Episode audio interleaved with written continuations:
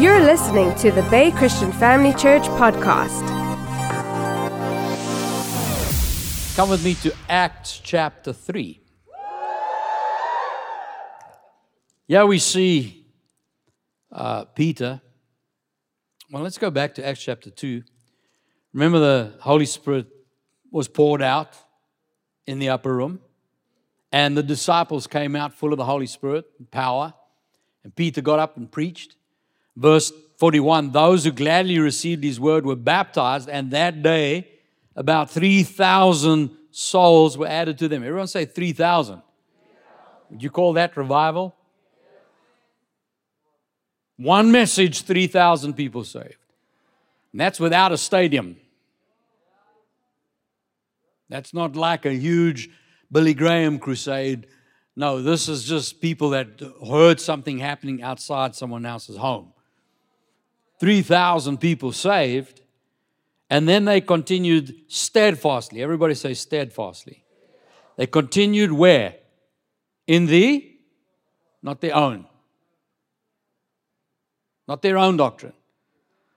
Not the YouTube preacher's doctrine. Not your Instagram pastors. Their apostles' doctrine. Everybody say apostles' doctrine. And in fellowship. Everybody say fellowship. Say home groups. And in the breaking of bread and in prayers. Now, you come down verse chapter three. And that lame man is healed. And people, people are marveling, how, how could a man get that right to heal somebody? And Peter gets up verse nineteen and he says, repent therefore, be converted that your sins may be blotted out, so that times of refreshing may come from the presence of the Lord. Everybody say refreshing. That he may send Jesus Christ, who was preached to you before, whom heaven must receive until the time of restoration of all things, which God spoke by the mouth of all his holy prophets since the world began. Since light be, since be fruitful, multiply, fill the earth. It must all be fulfilled before Jesus comes back. Say full restoration. No matter what Satan did to break down creation and destroy man's authority under God and steal entire of creation away from man, God said he would get it back and he would send Jesus. And Jesus said, for this purpose the Son of Man has come, to seek and save that which was lost. He died on the cross, rose from the dead, and today is alive, so that he could put into place what is needed for his church to be able to get creation back to where God originally created it in the garden. Say restoration of all things. Now keep your mark here and let's have a look. Just remind ourselves of Isaiah forty-six, which we've been reading in our Sunday evening meetings. Verse nine, God says, remember the former things of old. Remember the former things of old. Now, you can take that as far back as the Garden of Eden. Now, we don't remember the Garden of Eden, but we know we read about it in the Word, where God created man, and everything man needed was in the garden. Man lacked nothing. Everything fully supplied. You had the tree of life there. Oh, why ever bothered with the tree of the knowledge of good and evil? Because he had life itself, and he could partake of any tree he wanted. But Satan knows how to distract us through deception. In other words, you don't need God as your source.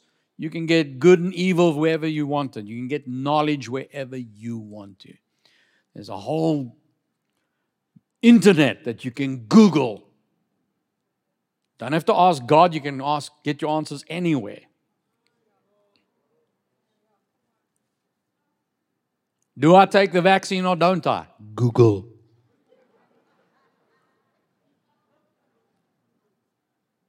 Have you noticed there's so much misinformation out there? It's confusing.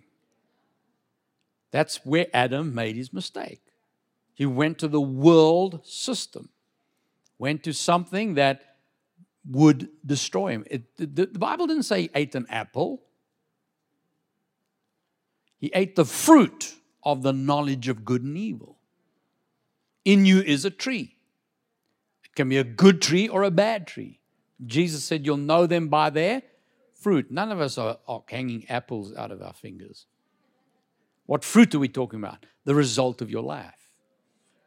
What's on offer? So the fruit of the knowledge of good and evil is getting your information from outside of God. Say this, God is my source. Look what he says, I am God, there's no other. Remember the former things of old. You can think of this, remember the former things. How was home cell before we got went into lockdown? How was church before we in lockdown? And he says, remember the former things of old. I am God, there is no other. I am God, there is none like me. I declare the end from the beginning. I declare the end from the beginning. Isn't it interesting that the language God chose to reveal himself through was the language of Hebrew? Most languages, you write from left to right, beginning to end. Even if you think in the Greek mindset, the Alpha and Omega. Started A, ended Z. You can't have five until you got one, two, three, four. God says, no, I start at the end. The Hebrew language writes from right to left. Let's end the story and then let's fill the story in. We write the finish, and then we say, and then we say, go. In other words, God already has written the final chapter, and now we're living it out. Jesus was crucified before the foundation of the world, and then God said, let. Time started. There be light. So now it had to play out, but Jesus was already crucified until the time arrived where it manifested. So God intends his church to leave this planet as a glorified church. Without spot or blemish, the Bible says. We're talking about a church that is walking in unity, in power, signs, wonders, miracles. We're dealing with a man here in Acts who was healed as a lame man. And people are shocked. three thousand people saved. That's amazing. Remember things of old. And I am God and I declare the end from the beginning. Say this, my success is pre-written. Say this, I'm a preordained success. Going somewhere to happen.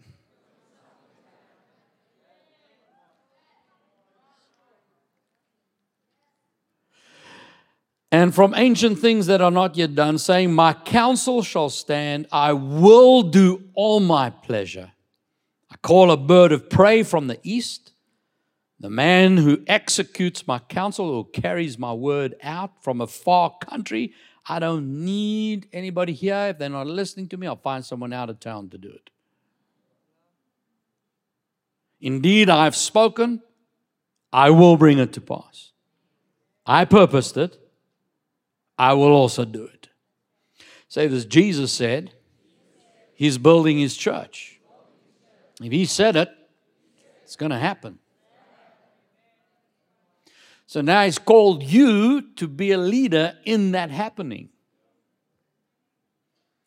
So if I don't answer my call, God will still build his church. But he only does it through man and woman. So if I don't answer the call, he will bypass me and find someone who will. I don't know about you. But I don't want to be standing in heaven one day, because you'll still go to heaven if you love Jesus. But I want to be standing in heaven and see a reward being handed out, And on the reward is a tag, says Alan Bag, but it's crossed out and then someone else's name written there. That was my reward? Yeah, but you didn't answer. Uh-uh. Uh-uh. How you say no ways? I want everything God's planned for my life to manifest so I can experience it. So I will say yes. God called Janine and me. We didn't even hesitate. We never once, not once ever, did we sit down with God and say, now God, do you really think we're the right people? I mean, I'm so successful in my career. Can we reconsider it? No, He called us. We didn't even hesitate. We said we're ready. We will do it. Amen. And so you as leaders have done that. You said, I believe God's called me as a leader. That's why you're here tonight. But how you respond in the face of adversity will determine whether you succeed. I've said it before. Every person, have you seen, you know, whenever we've had new members come in, now obviously through lockdown we've had to do it uh, on live stream, but every person that's ever stood here, I read the same scriptures and I said the same thing. Everyone that's standing here, you believe God called you to this church. We make that plain in our spiritual growth seminar. We say, don't join the church just because you think it's a nice church. You, you hear from God. If you believe this is your church, then come on in. And everybody says, yes, amen, hallelujah. God called me. I remember when we first planted the church, somebody told me that they, when we first put our posters up that we're going to have a Pastor Theo came and did a healing crusade in the town hall and ran for five nights. And whoever got saved on there, we used those names to follow up on and call in as our first church members. And we put posters up all over town. And we had people come. They say, I had a dream last month and I saw your face in the dream. I don't know, who is that? And then I saw the poster. That's the man in my dream. And so they came and they joined the church. Well, you can tell by the way I'm t- telling this, they're not here anymore. So what happened to the dream now?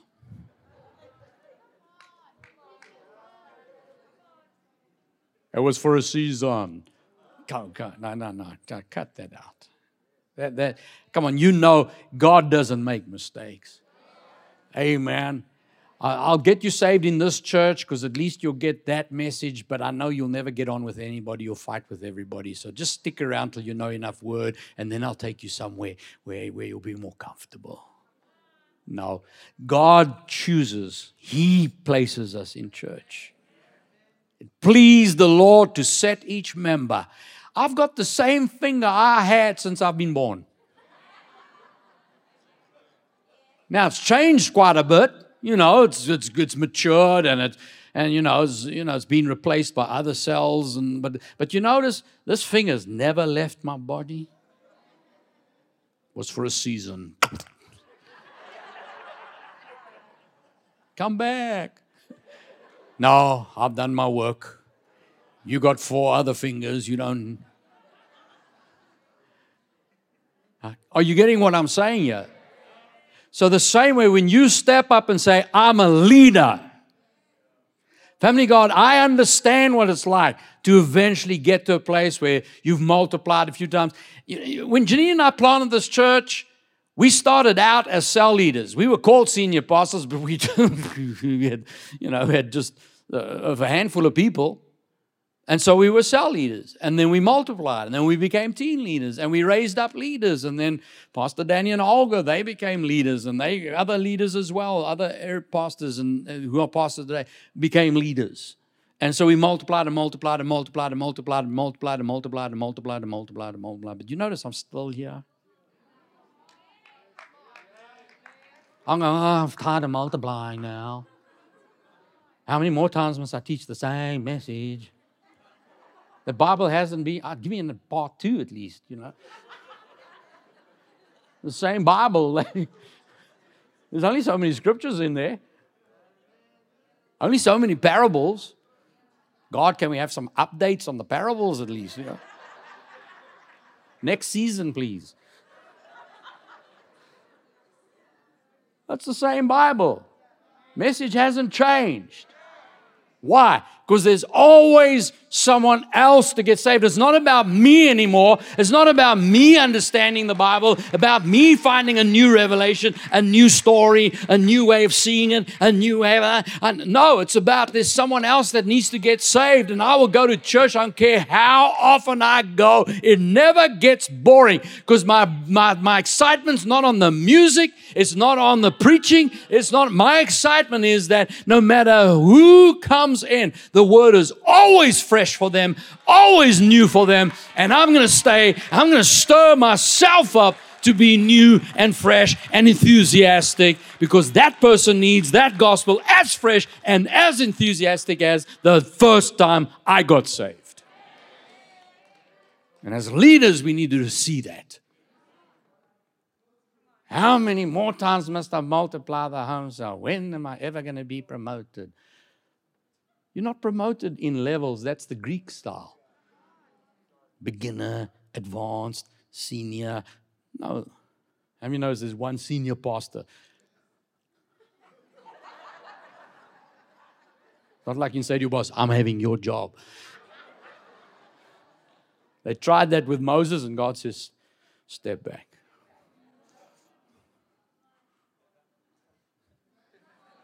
You getting this? See, your, your identity is not in your title. Your identity is your desire to see someone else raise up to their potential. Finding out, go make disciples. What does that mean? What is the potential in each person and pulling that potential out of them? That's why I, when, when people say, I just want to keep running a cell, they multiply. You want to be a team leader? No, I'm going to run a cell again. Great.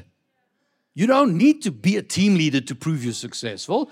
If, if, if you really thrive while growing a home cell, and then we make you a team leader, now you wheel spin, then I'd rather have you be where you thrive. Don't ever feel intimidated by that. Don't ever feel inferior because of that, because that's where your success is. If you just multiply yourself, boom, another one, boom. You're a, you're a, you are a leader raiser. Do it again. Raise another leader. Raise another leader. Raise another leader. If that's all you do for thirty years, you'll stand in front of Jesus and have him say, well done, good and faithful servant. Don't be intimidated by that. Hallelujah. And so, family God, here's the thing. We want to make sure we stay enthusiastic. We stay full of fire. We keep pressing forward. Why? Because there are people out there that are hurting, struggling, have been beaten up, and maybe you do too. And I know what it feels like. I know what it's like to hit the wall. But you'll never hear out of my mouth, I'm depressed. I'm so tired. You won't get that out of me. Why? Because, yeah, he says, times of refreshing. Times, everyone say, times of refreshing. If I'm spending time with God and I stay refreshed in His presence, you, you, it, it, if, if Jesus, the Bible says that the yoke of Jesus is easy, His burden is light. If I find it's heavy and difficult to be a leader, I'm trying to pull the load on my own. When you've got Jesus in the yoke. How many you realize, if you get the big, bull, strong man, oxen experienced, and you put a baby oxen in there, that big ox goes, man, he pulls. That little oxen just has to run next to him. He's not even pulling. We're dealing with God here. He says, I will build my church. I'm going to work in that yoke. Let Jesus do the work. Spend time in His presence. And so that's what happened. He's busy teaching this. Next moment, people are getting excited and they want to be a part of it. And so the leaders get a hold of them. And then it says in verse seventeen, well, yeah, look at verse thirteen. Now when they saw the boldness, everyone say boldness. of Peter and John, they perceived they were uneducated and untrained men. Say, God can use anybody. They marveled and they realized they had been with Jesus. People know when you're with Jesus. And seeing the man who had been healed standing with them, they could say nothing against it. But when they had commanded them to go aside out of the council, they conferred among themselves, what shall we do to these men? Indeed, that a notable miracle has been done through them is evident. So all who dwell in Jerusalem, we cannot deny it. So that it spreads no further. So that it spreads no further. So that it spreads no further. Let us severely threaten them, and from now on, they may not speak to any man in this name. They called them and commanded them not to speak at all or teach in the name of Jesus. They saw, they knew where the power was. How do you stop a church from growing? Stop talking about Jesus.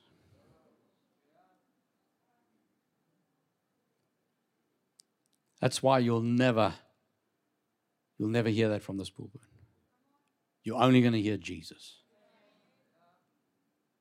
You're only going to hear Jesus. Why? It's His church. He's building it.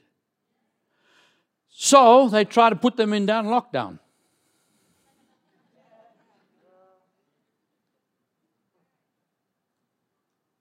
And they commanded them. But Peter and John answered and said, whether it's right in the sight of God to listen to you more than to man, more than to God, you judge, for we cannot but speak the things we've seen and heard. Come down to verse twenty-nine. So they went aside and they prayed. Now, Lord, look on their threats. Grant your servants that with all boldness they may speak your word. Stretch out your hand to heal. Signs and wonders may be done through the name of your holy servant Jesus. When they had prayed, the place where they were assembled together was filled with the Holy Spirit. They spoke the word of God with boldness. Everybody say, boldness. Look at verse thirty-two. Now the multitude of those who believed were of one heart and one soul. Everybody say, one heart, one soul. Family, go on. We are back. And we have never been locked down. We were told to stay in our homes, but we didn't allow the gospel to be silenced. And the church has grown because of it. And we're going to keep multiplying. And we're going to keep growing. And so I just want to stir that up inside you. Take time in the presence of God. Take time to spend in His anointing. Lord, grant us boldness. Because we're going to keep going forward. And we're going to keep preaching Jesus. Because Jesus is building His church. And we're going to see three thousand saved. Notice it goes over here. Look at chapter four, verse four. However, many of those who heard the word believed, and the number of men came to be about five thousand. Remember former things of old. Family, we are right now in the birthing of the greatest revival we've ever seen. People have been hurting. They're struggling. They're crying out for answers. You and I, with the gospel of Jesus, have the answers. There, the fruit is available. The harvest is ready. You can pack your home cells full of people. Ask God for wisdom. All the people, just, just, look at the people in your office. They are hurting people, crying for an answer. And you have the answer.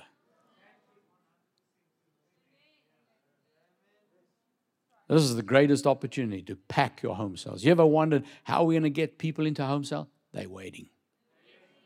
Start asking, start inviting, start praying. What do you need? I'll pray for you. God's going to answer those prayers.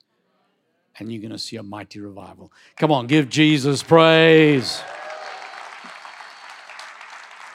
Let's stand together. Just lift your hands before Jesus. Just worship Him. Worship Him. Thank you, Jesus. We praise you, Lord. We give you glory and honor. Thank you, Jesus. Say this, I am a disciple of the Lord Jesus Christ. He is building His church, and the gates of hell cannot stop it. What a privilege and honor. He called me to be a leader. I will not falter. I will not fail. I refuse to be depressed, to get tired, to burn out. I receive refreshing from the presence of the Lord. The joy of the Lord is my strength. I'm working with Jesus. He's building His church. Nothing for the kingdom of God can ever be too difficult. I'm trusting Jesus as He leads me, as He guides me. My home cell grows, my life group works, people desire to be a part of it. We're in the greatest revival we've ever experienced, and I get to be a part of it. And I thank God. We see restoration in all things. Restoration in marriages, relationships, finances, businesses, my investments, everything I put my hand to is growing, prospering, increasing. I thank God.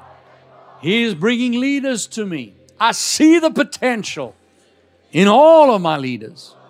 And God gives me grace and wisdom to raise them up and speak what is necessary, that each one will respond and answer the call of God, so that we can reach further and wider than ever before.